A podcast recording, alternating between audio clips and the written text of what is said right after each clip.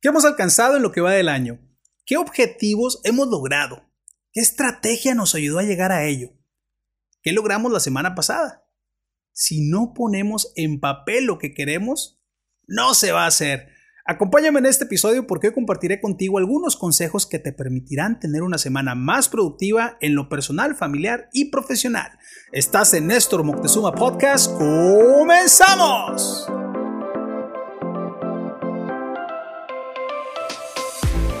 Hola, ¿cómo estás? Soy Néstor Moctezuma, contador público de profesión, humanista por vocación. Mira, soy esposo, papá de dos hijos, conferencista, maestro y un apasionado del crecimiento personal y del desarrollo humano.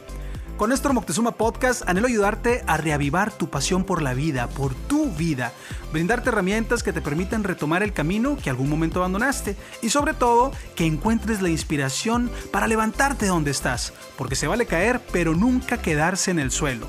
Espero que disfrutes este podcast y que juntos podamos encender nuestras vidas y alumbrar la de otros. Mira, el hecho de que el año ya haya cambiado no significa que será diferente, a menos que así lo establezcamos. Este año nos regala varias opciones, entre ellas, puedes vivir con propósito, de acuerdo al plan que te has establecido, o puedes vivir en contratiempo, reaccionando a las exigencias de los demás. La primera opción es proactiva, la segunda es totalmente reactiva. ¿Qué opción eliges para este año? Ahora, si decides vivir con propósito, sí o sí necesitas crear una semana de resultados, una semana que sea más productiva que la anterior. Y para ello necesitamos estructura. Recuerda que la vida necesita sentido de estructura. Por esta razón, permíteme compartir contigo cuatro consejos que si los pones en práctica te ayudarán a tener una semana más productiva. El primer consejo, Crea rituales matutinos. Depende mucho de tu trabajo y del tiempo que quieras invertir estos rituales. Digamos que mm, tu trabajo inicia, no sé, a las 9 de la mañana. Ok. Levántate dos horas antes. ¿Por qué dos horas antes, Néstor? es mucho tiempo. Bueno, si quieres, tres horas antes, ¿no? Bueno, vamos a empezar con dos horas. Mira, ¿por qué dos horas? Para dedicarle 30 minutos a la oración, a la meditación, para dedicarle 30 minutos a tu alma, a tu espíritu, encontrarte en tu interior, como criatura poder escuchar a tu creador. Esos 30 minutos te van a rellenar el tanque de la vida. Por eso clave dedicarle estos 30 minutos a la oración, a la meditación. Otros 30 minutos. 30 minutos a qué? A leer, a cultivar tu mente, a, a alimentarla. Acuérdate que alimentar tu mente porque el aprender y el saber encuentras tu verdadero poder. 30 minutos de oración, 30 minutos de lectura, 30 minutos de ejercicio. El cuerpo, vamos a cuidar el cuerpo, vamos a energizarlo. No empieces una dieta que terminará un día, comienza con un estilo de vida que dure para siempre. No empieces con un ejercicio de un día, más bien empieza con, un cambio de vida, con un cambio de estilo de vida, donde te veas, te sientas más, eh, más ejercitado, con, con más ganas, con más energía. Y los últimos 30 minutos, utilízalos para desayunar, para bañarte, para arreglarte, para tender tu cama, hombre. Mira, te comparto lo que dice el almirante William eh, McRaven en su libro Tiende tu cama. Hacer mi cama de la manera correcta no era motivo de elogios, sino algo que se esperaba de mí. Constituía la primera tarea del día y cumplirla correctamente era importante. Era una demostración de mi disciplina, denotaba mi atención a los detalles y al final del día sería un recordatorio de que había hecho algo bien, una tarea de la cual podía enorgullecerme, sin importar lo pequeña que hubiera sido. Si quieres cambiar tu vida y de paso al mundo, empieza por tender tu cama. Si te crees estos, estos pequeños hábitos, al final del día habrás logrado cuatro cosas por las que enorgullecerte. Y si lo haces toda la semana, imagínate, habrás alcanzado 28 cosas por las cuales estar orgulloso y orgullosa empezarás a crear esta inercia, a generar esta disciplina que necesitas para crear una semana más productiva. Y estos rituales, bueno, si Néstor, ¿sabes qué? Ya los tengo esos rituales, ya, ya, palomita, palomita, palomita y palomita. ¿Qué más puedo hacer? Bueno, pregúntate qué podría hacer cada semana para elevar mi vida a su nivel más alto. Si ya cumples con estos cuatro rituales matutinos, bueno, pregúntate qué más puedo hacer. A lo mejor también crear tus rituales nocturnos antes de dormir, escribir en tu diario los agradecimientos, etc. Primero, vámonos con estos rituales. Si ya los tienes, pregúntate qué puedes hacer para elevar tu vida cada semana.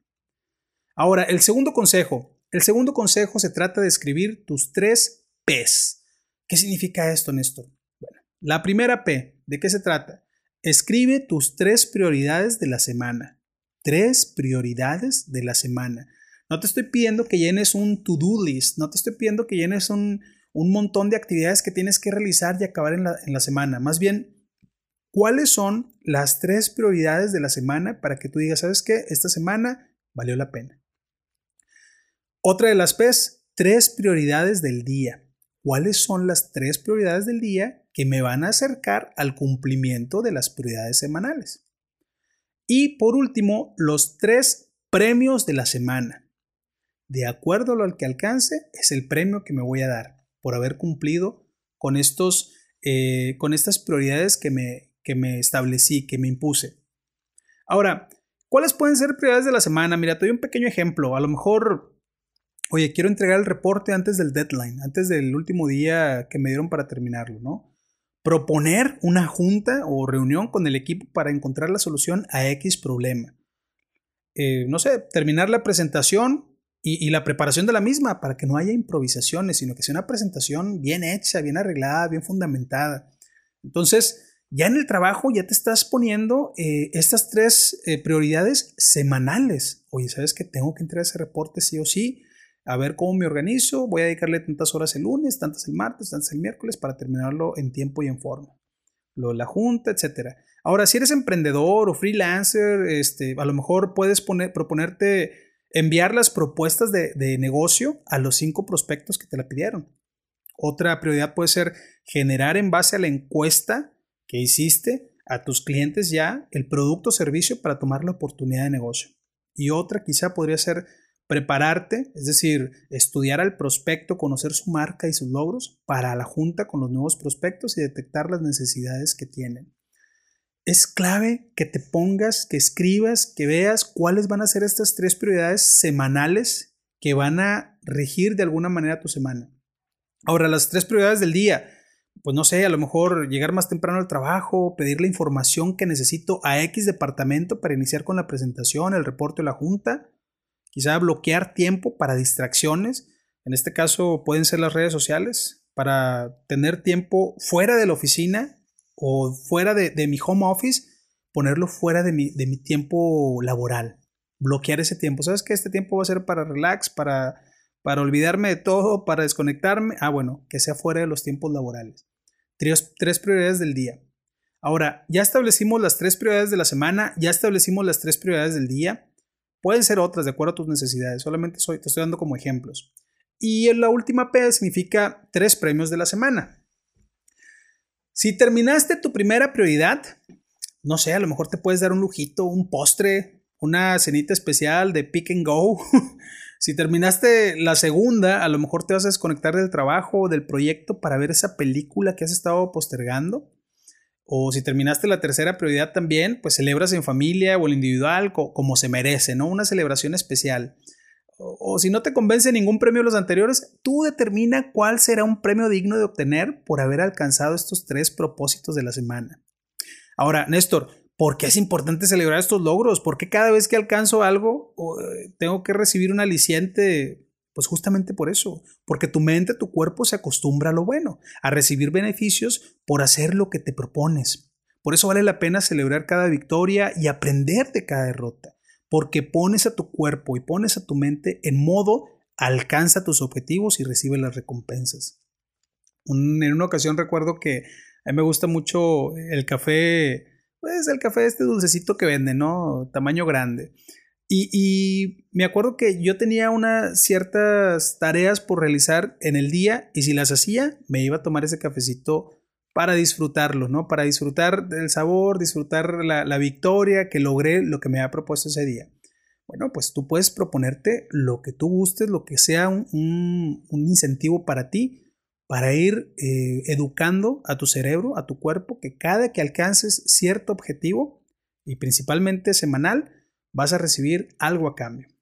Ahora, y el tercer consejo, utiliza un calendario. Si no está escrito, no se hará. Recuerda, toda tarea que quieres que esté hecha, ponle fecha y hora. De lo contrario, no se llevará a la práctica. Cuando escribes tus metas en un papel, en una libreta, en una agenda, en un diario, algo que sea importante para ti, y ves estas metas constantemente, tu compromiso con las palabras que escribiste se vuelve más fuerte. En otras palabras, al escribir tus metas, te sientes más comprometido a cumplirlas. Así como cuando se las platicas a alguien más o, cuando las publicas en tus redes sociales, ¿no? O en un post o en, o en tus stories. Encuentra un calendario que se ajuste a tus necesidades. Puede ser una agenda física o digital. Yo te recomendaría a lo mejor una digital para que la traigas en cada momento. Sin embargo, la física también ayuda muchísimo. O puedes hacerlo en las dos. Digo, lo que te funcione mejor, lo que tengas a la mano. Acuérdate, haz lo que puedas con lo que tienes y en donde estás. Puedes hacer tu calendario temático para facilitar tus prioridades, es decir, puedes poner de un color lo que te permite avanzar hacia tu crecimiento personal, otro hacia lo profesional y otro a lo familiar. Y puedes nombrar tus días por temas, por ejemplo, los lunes le pones en la parte de arriba, lunes de juntas, martes seguimiento, miércoles creatividad e innovación, jueves accountability o rendición de cuentas, viernes planeación. En las notas de este podcast encontrarás un ejemplo de cómo, de cómo hacerle, nada más para darte una idea, para que lo veas así como que lo tengas más visual. Ahora, cuarto consejo, ponle valor a tu tiempo. Mira, hace tiempo un amigo me contactó y me preguntó, oye Néstor, tengo una oportunidad de negocio, pero no sé cuánto cobrar.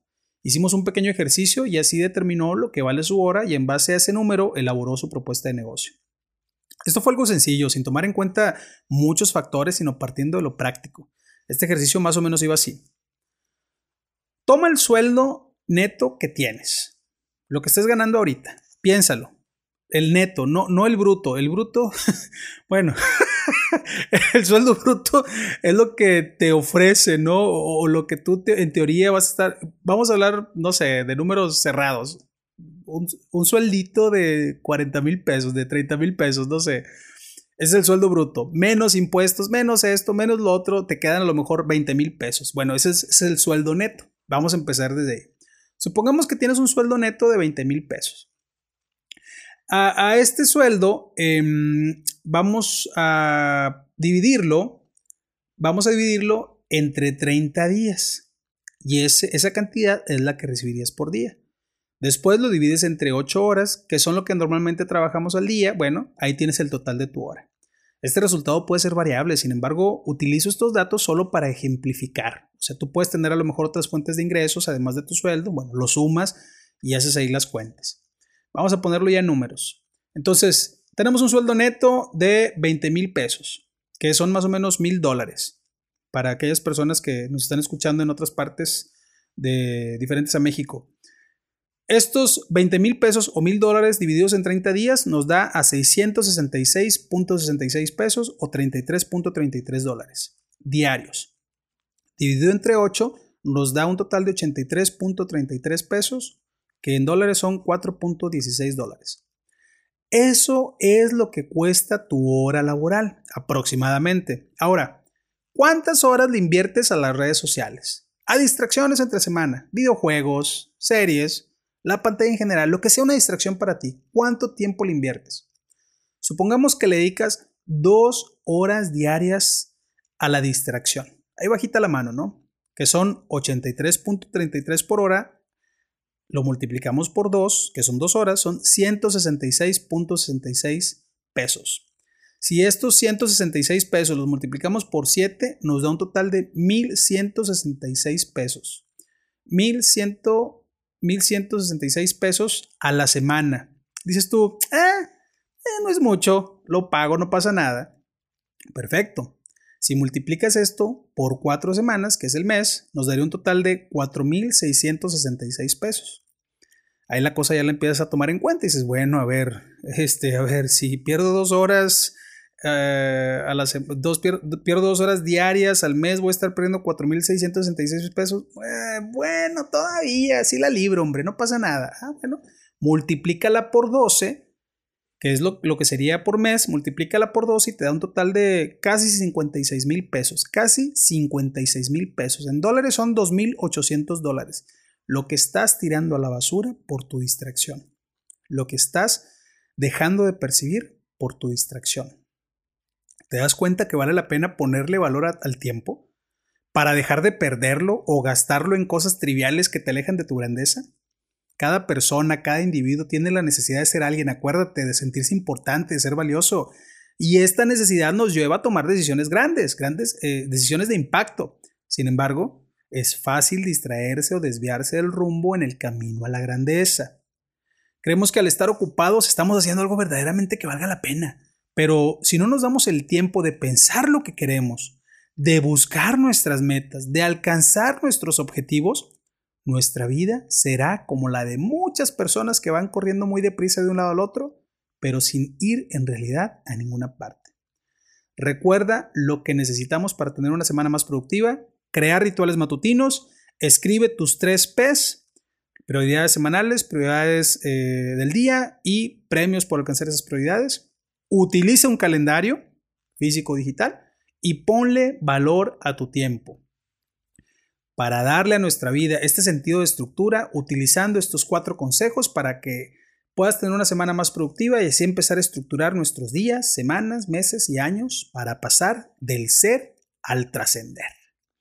Hasta aquí el episodio de hoy, espero que te haya gustado, que sea de tu utilidad, pero sobre todo que puedas encontrar la estructura para tener una semana más productiva. Recuerda que si no está escrito, no se hará. Toda tarea que quieres que esté hecha, ponle fecha y hora, de lo contrario, no se llevará a la práctica.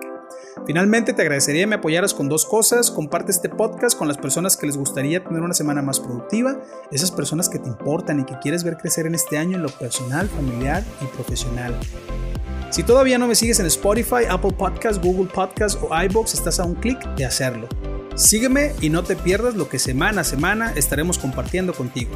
Ya lo sabes, soy Néstor Moctezuma y confío en que podrás a partir de hoy empezar a tener una semana más productiva que te permita alcanzar lo que te propongas y que juntos podamos encender nuestras vidas y alumbrar la de muchos.